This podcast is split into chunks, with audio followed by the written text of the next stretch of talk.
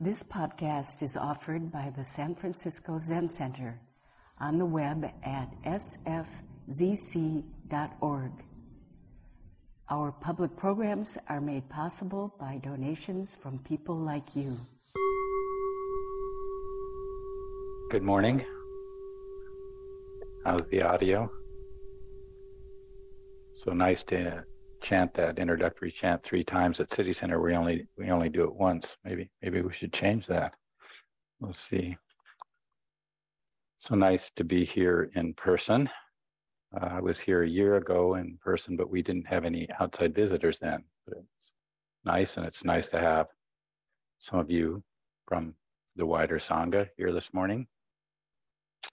Um, my name is Ed Sattizahn.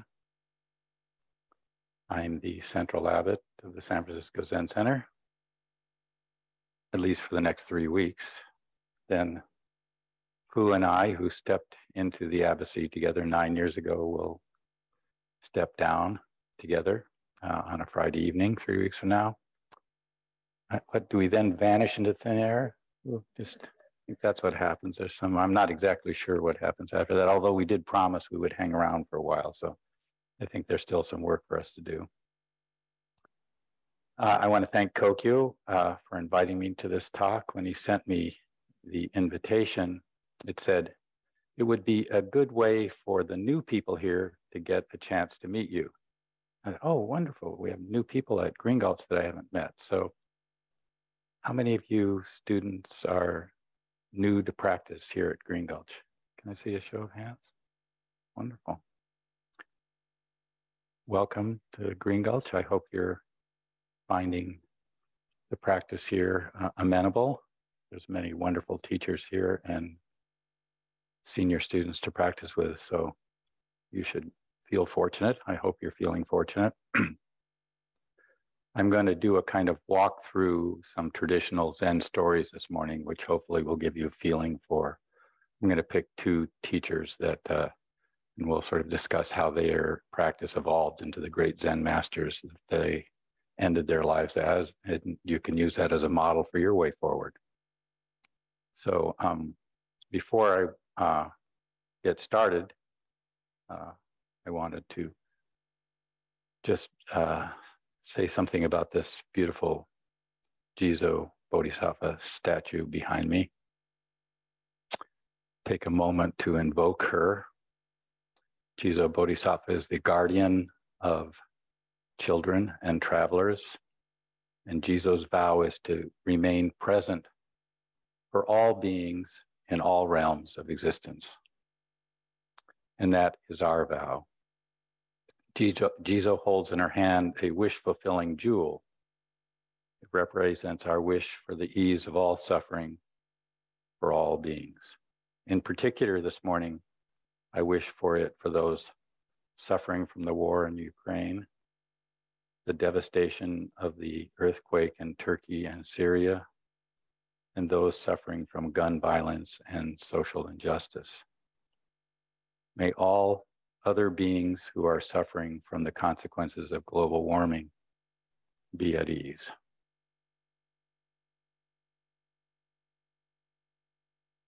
We're so fortunate to have Jizo here in this Zendo to remind us of this fundamental vow we have. So thank you. Now uh, to my main topic. David Zimmerman and I led the fall practice period at City Center on the Blue Cliff Record Talks that Suzuki Roshi gave from 1962 to April 1965. So all of Suzuki first lectures were on the Blue Cliff Record, which I, I found interesting, given that we think of usually the Book of Serenity as the collection of koans that are more Soto style, but Suzuki spent the first three years here talking about the Blue Cliff Record talks. And Jiryu, uh, along with dear Mel, who has passed, uh, assembled them as, as, into a collection and edited them to um, come out with a book eventually of Suzuki Roshi's talks, which I look forward. I understand now it's going to be two books, a collection of other lectures, and then a collection of koan lectures. So anyway, inspired by Jiryu's collection and reading through them, we led the entire practice period on the Blue Cliff Records. And I decided to uh, bring one of them forward today. So I'm going to present the 51st case. So the characters in this koan are Shui Feng and Yen To. At the time of this koan, they were both accomplished Zen teachers. Shui Feng had retired to a hermitage uh, to deepen further his practice, and Yento was abbot of a training temple. They were good friends and Dharma brothers who had traveled together uh, since they were young, visiting various famous teachers such as Dongshan, the founder of Soto Zen, and Linji, the founder of Rinzai Zen. This was during the golden age of Tang, and there were many great teachers around until they eventually found the teacher that would give them transmission, and, and that was Deshan. And this uh, koan occurs after Deshan had died, and and and uh, Feng Shui had gone, Feng Shan, Shui Fang had retired to his hermitage and Yan Tang was in his temple. So here we go. So when Shui Feng was living in a hut, there were two monks who came to pay their respects. Seeing them coming, he pushed open the door of the hut with his hand, popped out, and said, What is it? One of the monks responded, What is it? Fang lowered his head and went back inside the hut. Uh, that was the end of their interaction. So we kind of, you know, this was quite common back in those days that earnest young monks would be on pilgrimage, and they had, and obviously at this time, Shui Feng was a very well-known teacher, and they had come to interact with him and learn something from him and this is all they got. And um, eh, you know, they walk long, dusty roads in China. So, um, what is it? What was he just sort of saying? Uh, what's up? Why did you come here? Or what's uh, what's your practice? Or what is reality? Or what's the ultimate truth? Or that that's you're sort of left with what is it? What is it? What is it that's going on here, I think, is kind of the way most people interpret that statement, a question to them. And as we know, questions are an essential part of our practice. And probably all of you that have come here at some point said, What is it? What is the meaning of my life? What does it mean to be a human being? What does it mean to live in this world of suffering? And how do I act appropriately? What do I, how do I who am I? What am I doing? You know, it's that kind of a question. So they, they, one of the monks, apparently the two of them split up. One of the monks later came to Yento and, and uh, asked, and, and he asked, where are you coming from? And the monk said, I've come from Lingnan. And uh, Yanto said, uh, did you ever go to Shuifeng? And the monk said, I went there. And To said, what, what did he have to say? And the monk recounted the preceding story. To said, What what did he say? The monk said, He said nothing. He lowered his head and went back inside the hut. To said, Alas, it's too bad I didn't tell him the last word before. If I had told him, no one on earth could cope with old Shui.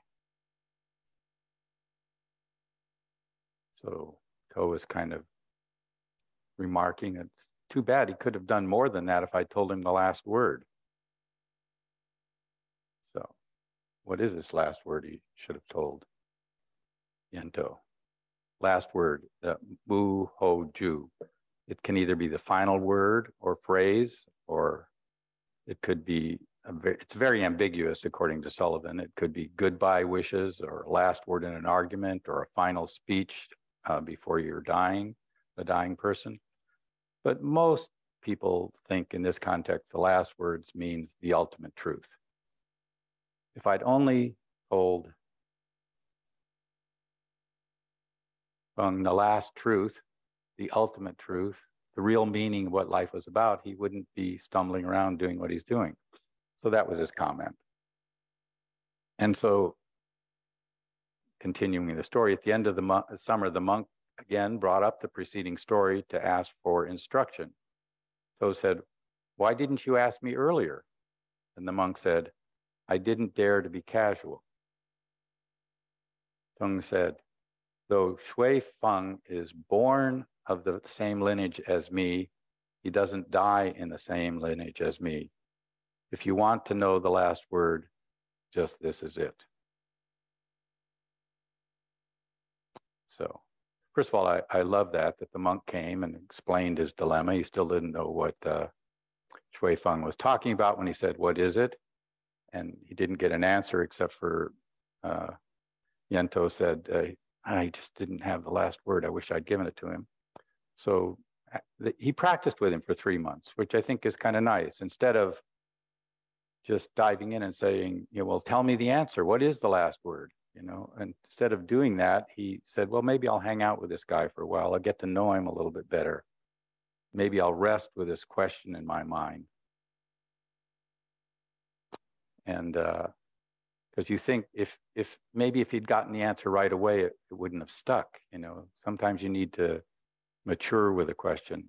I I had when I was young, I had a burning question that I was fortunate to present to Suzuki Roshi, and I got a good answer. But, you know, I didn't really completely get it, maybe for 20 or 30 years. It was one of those questions, that one of those answers that hung around in my life and shaped my life for a long time. So sometimes it's good not to have, you know, the last word just given to you. It would be lovely if you walked up to one of these distinguished teachers in Green and said, Well, what's the ultimate truth? I said, This is it. And then you could just go on your way. No bothering to sit zazen for 50 years. No bothering to ponder your life anymore because you got the ultimate truth. But unfortunately, I don't think that's the way it works. So, so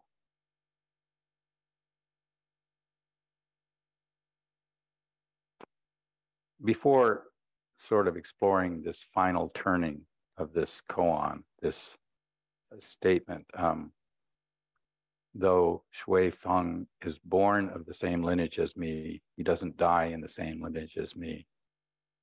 They were both successors of the same teacher if you want to know the last word, just this is it. Before kind of going into that some more and talking about Suzuki's comment on that, I think I'll talk a little bit about these two eminent Zen teachers.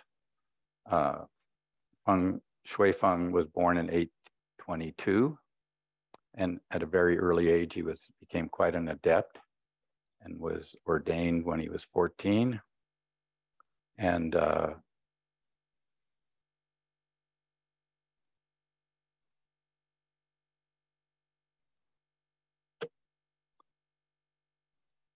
and the person who assembled all these pages seems to have omitted page four.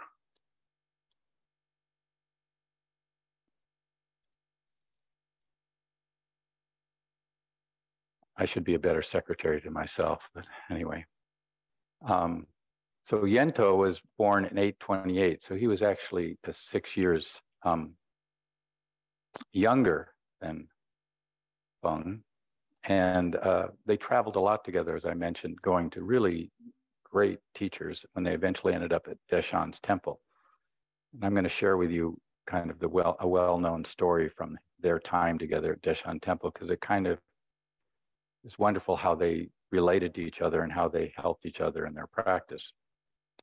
But first, just to say a little bit about Deshan. Deshan uh, was from northern China and as a youth, he studied the classic precepts. He thoroughly soaked himself in the Diamond Sutra. And he'd heard that the Southern school of Buddha, Buddhism was robust.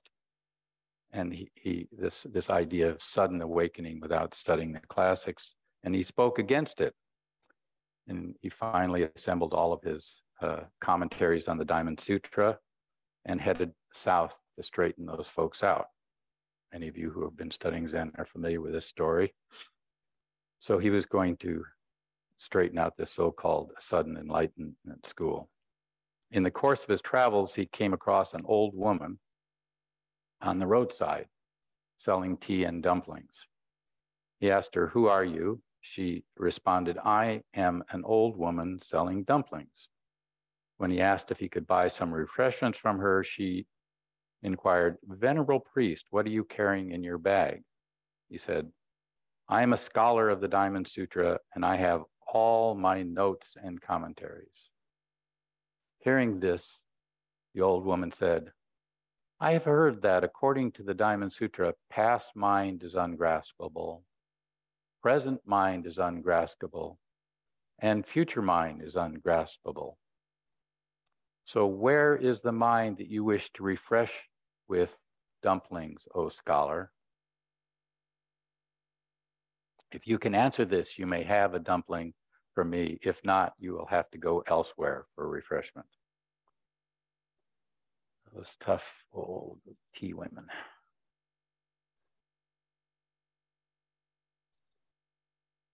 Well, of course, Deshan was completely speechless at this point, had no answer.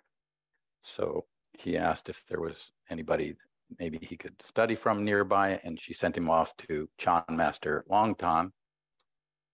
And with Chan Master Longtan, and another story that I don't have time to recount, on blowing out a candle at night, uh, he was awakened, and the next day he took all of his Diamond Sutra commentaries and burned them in front of the Zendo, and said, uh, "All the mysterious, do- all the mysterious doctrines are but a speck of dust in the vast void." So, wonderful story, and it's a. Uh, I, I love these ideas of you wander through your life and you come across some nameless woman or some nameless person and all of a sudden you're confronted with the fact that everything you thought about life, everything you thought you were doing made no sense anymore. And you were finally jolted to a place where you could actually go meet somebody and open up to a new direction in your life. And I've, uh, in my life, uh, had many people not necessarily associated with uh, Zen um, teachings that have woken me up. And I, I recommend you stay alert. You never can tell. Maybe a passing coyote will give you an insight into what's happening in your life. Wonderful koan. Kind of reminds me of that famous saying, saying by Bodhidharma a special transmission outside the scriptures, not founded upon words and letters, by pointing directly to one's mind, it lets one see into one's own true nature and attain Buddhahood. Not that we don't read tons of scriptures. I, I have an entire library full of them that we read. And it also reminds me when I first uh, drove my VW bus into Tassajara.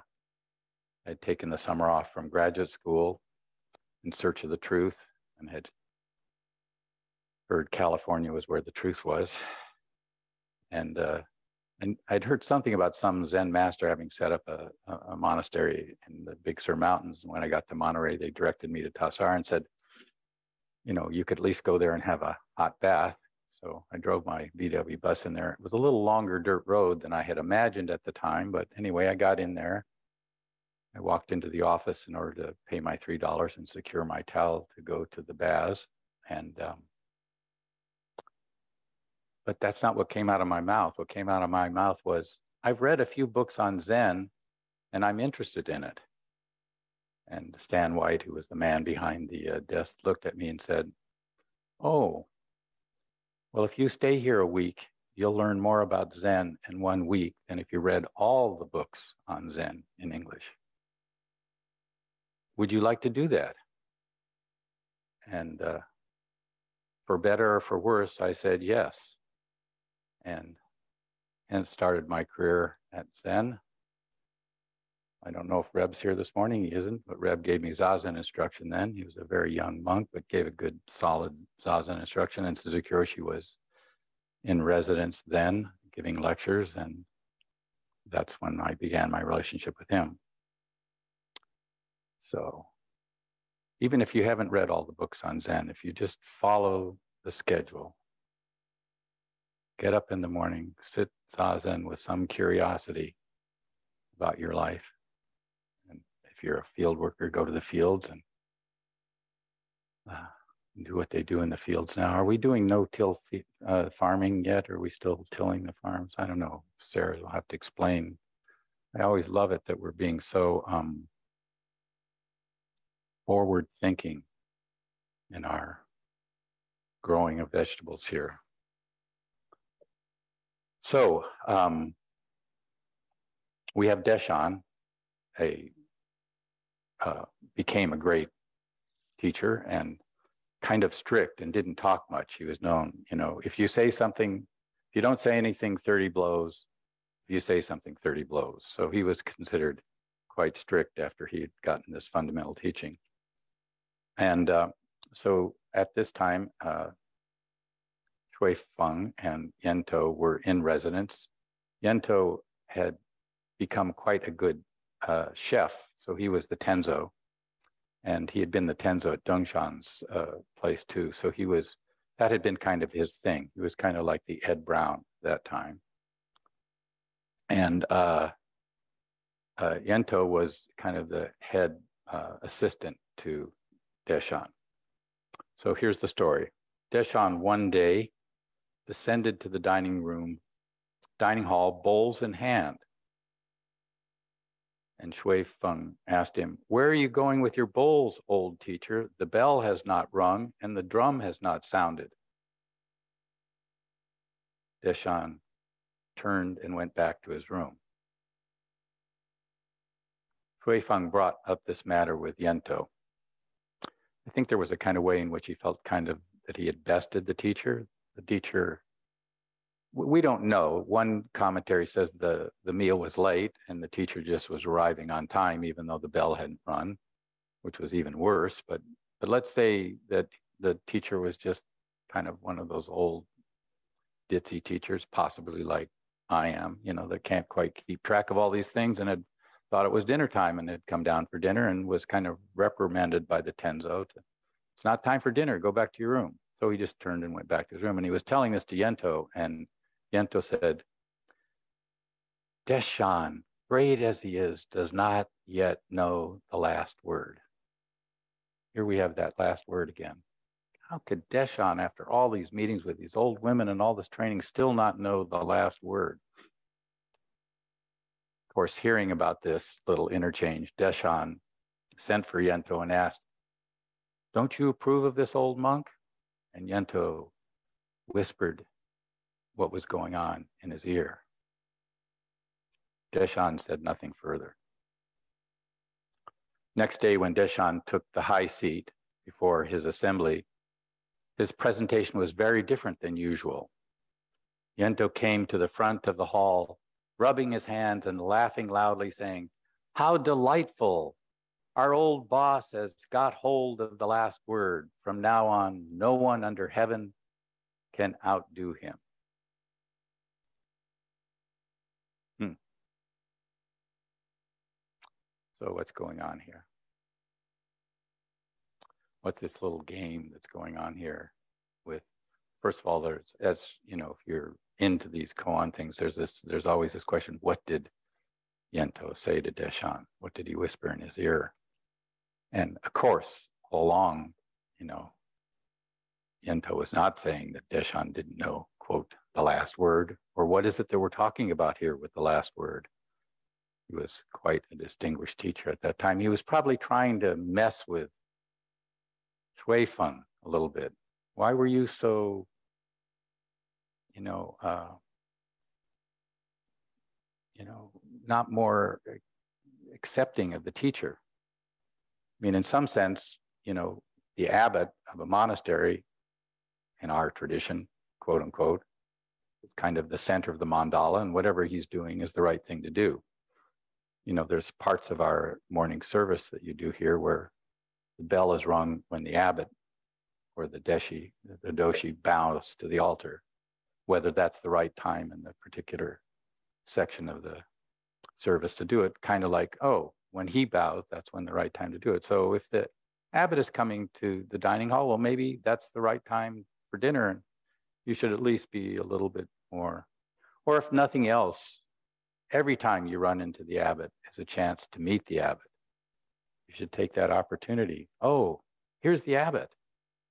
Not reprimand him for coming early to dinner, but just have a chance to meet him. So this little game that got set up between uh, by Yento did not awaken Shui Feng, and he still was kind of confused about things. And uh, and then Deshan died, and the two of them set off on a pilgrimage.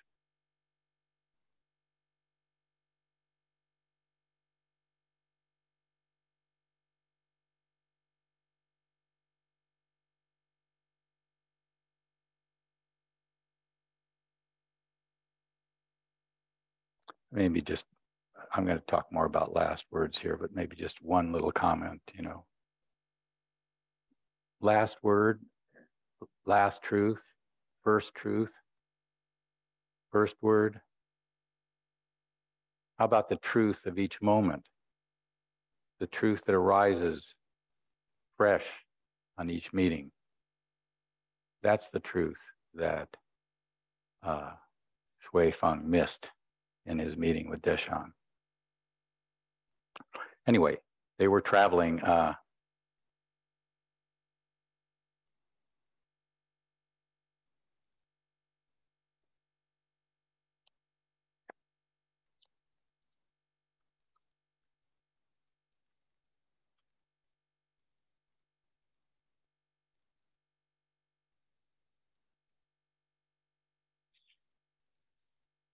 This is the moment when you take a deep breath and think, ah, it's so wonderful to be sitting here in this beautiful room at Green Gulch on such a bright, sunny day. I'll just pay attention to my breathing a little bit until Ed finds the right page to talk to me about. Maybe he'll spend more time finding the right page, and I can have a little bit more time just paying attention to my breathing and adjust my posture and enjoy this moment. Anyway, the two of them uh, were uh, hiking on pilgrimage and they were stranded by a heavy snowfall in a small village. And they took shelter in an inn to wait out the snow. And while there, Yento takes time to catch up on his sleep. In contrast, Shui Feng spends nearly all of his time doing zazen. So one might say, you know, and this is typical of Yento, was sort of famous for being one of these people that was always trying so hard to be the best student of Zen. You know, following the schedule exactly like it's supposed to be, reprimanding his teacher for arriving too early for dinner, just trying too hard. So he has the problem of trying too hard. You know, it may be possible that Yento has the problem of being too relaxed. This is the trick you have to find somewhere in between. But in any way, in, in this case, Yento says, um, uh, why is he sitting like a stone statue day in and day out? Shui Feng says that he's meditating because his heart is still not at rest. So Yento says, Well, fine. Tell me what's on your mind. I'll try to help you. And uh, Shui Feng lists, you know, many encounters he's had with great t- teachers over his 20 year career. And Yento is listening very carefully. And finally, he responds by shouting, Don't you know that what enters from the gate cannot be the treasure of the house? Don't you know what enters from the gate cannot be the treasure of the house? If you want to propagate the great teaching, it must flow point by point from within your own breast to cover heaven and earth. Only then will it be the action of someone with spiritual power. Don't you know that what comes enters from the gate cannot be the treasure of the house? He's saying you keep looking to the outside for your awakening. You keep looking to the outside, but that treasure is in you already. The treasure is in the house. And when, if you want to propagate this great teaching, it must flow point by point from within your own breast. It was at this moment that Hsueh Feng was finally settled through this patient interaction with his good friend that he had traveled with for many, many years, studied with for many years at Deshan. And I bring this forward partly because uh, I hope, especially you new students, will take advantage of the opportunity of meeting the senior student teachers here at Green Gulch and maybe get some inspiration from them, like Suzuki Roshi was my inspiration. But Suzuki for instance, died soon after I arrived there, and I spent the next 50 years getting my encouragement from my good Zen friends my Dharma friends that I have known all these years, some of them living here at Green Gulch. So I hope you new students may meet a Dharma friend while you're practicing here and travel with that Dharma friend over many years and find many ways in which your Dharma friend can wake you up to the truth of your life.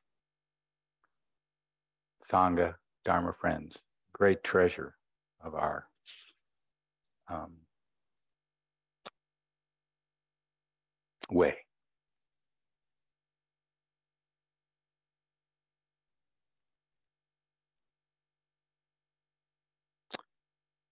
Ah, alas, I have assembled many pages here, which I will not get to. So I think I'll return to the very last section of this koan that I started with. At the end of the summer, the monk again brought up the preceding story to ask for instruction. To said, Why didn't you ask me earlier? The monk said, I dare not. To be casual, To said, Though Feng Hsueh Feng, I'm very confused because in it's Ganto and Seppo in Japanese, but I decided to translate it into traditional Chinese because that is our style now. But those Chinese words are much harder to pronounce than Seppo and Ganto. Seppo and Ganto kind of like the Marx brothers, easy to remember. Anyway, uh, where was I here? Though, though Hsueh Feng is born of the same lineage as me, he doesn't die in the same lineage as me. And Suzuki Roshi's comment is what, what on that is wherever Hsueh Feng and Yen To might be, however long they have they ha- they live as best friends of each other, what Hsueh Feng did is actual Hsueh Feng, and what Yento did is actual Yento. This is it should always be the last word for oneself and for others. So what does Suzuki mean when he says what Hsueh Feng did is actual Hsueh Feng? It's even though they learned the teaching together, are both of Des, Deshan's lineage, and they share something very important. They have to be their own man. They have to be their own teacher. They have to be themselves in their teaching. And that's why they don't quote unquote.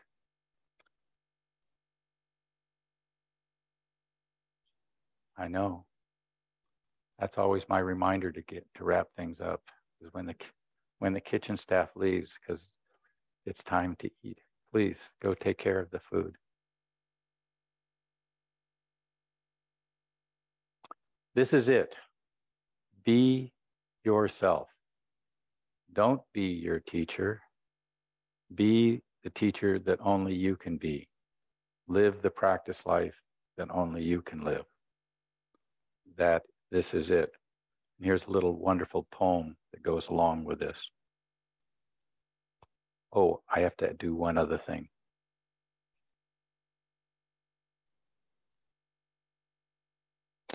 I want to make a, a, comment that uh, made about uh, the what is it? And this is his beautiful comment. Dogen Zenji said, breathing in or breathing out, after all, what is it? Dogen said, breathing in or breathing out, after all, what is it? Suzuki Roshi says, no one can tell what it is. Now you may not be calm or patient enough to wait for the right answer, but let us ask ourselves if our activity is either subjective or objective. Is our activity subjective or objective? Let me point to this. What do you mean by it? Do you mean breathing itself or the idea of breathing? If you mean the idea of breathing, it will be another matter. If you mean breathing itself on each moment, you have solved the problem already. When you breathe in and out on each moment in calmness with big mind, now you will understand that the right answer to what is it should always be this is it. Breathing in or breathing out, after all, this is it. May you find a great truth in that practice, which we do so diligently here all the time.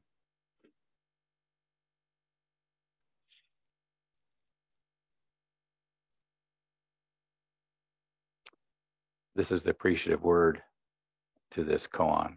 Referring to Yento's last word to Hsueh Feng, I will ask you, enlightened mind, is daytime different from nighttime or the same?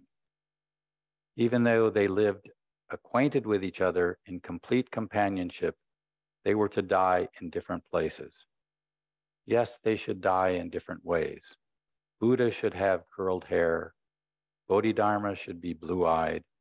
From east to west, south and north, let us come back to our old home in a midnight sky to see a plain white mountain covered with snow. Beautiful little summary there.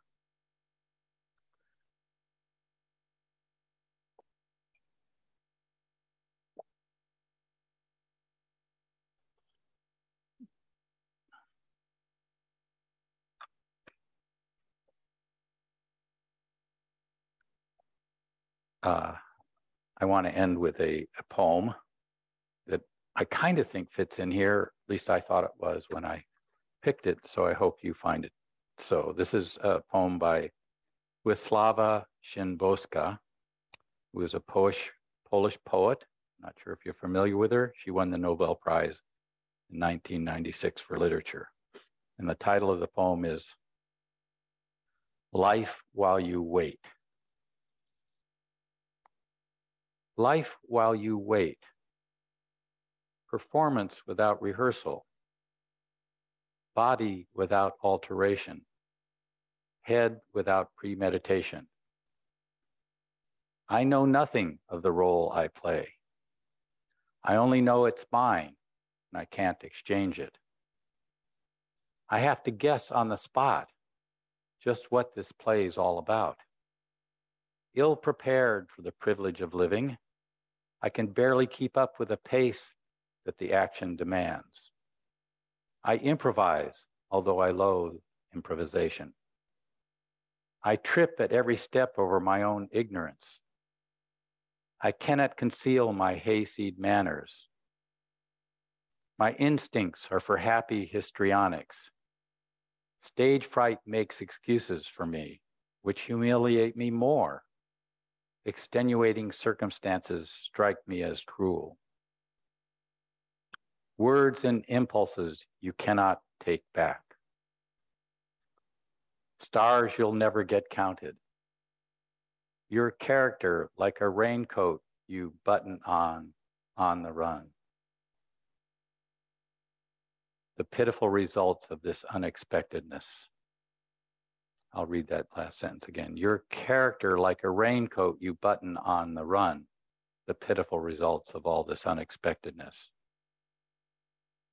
If only I could just rehearse one Wednesday in advance, or repeat a single Thursday that has passed. But here comes Friday with a script I haven't seen. Is it fair, I ask? My voice a little hoarse since I couldn't even clear my throat off stage. You'd be wrong to think that it's just a slapdash quiz taken in makeshift accommodations. Oh no, I'm standing on the set and I see how strong it is. The props are surprisingly precise.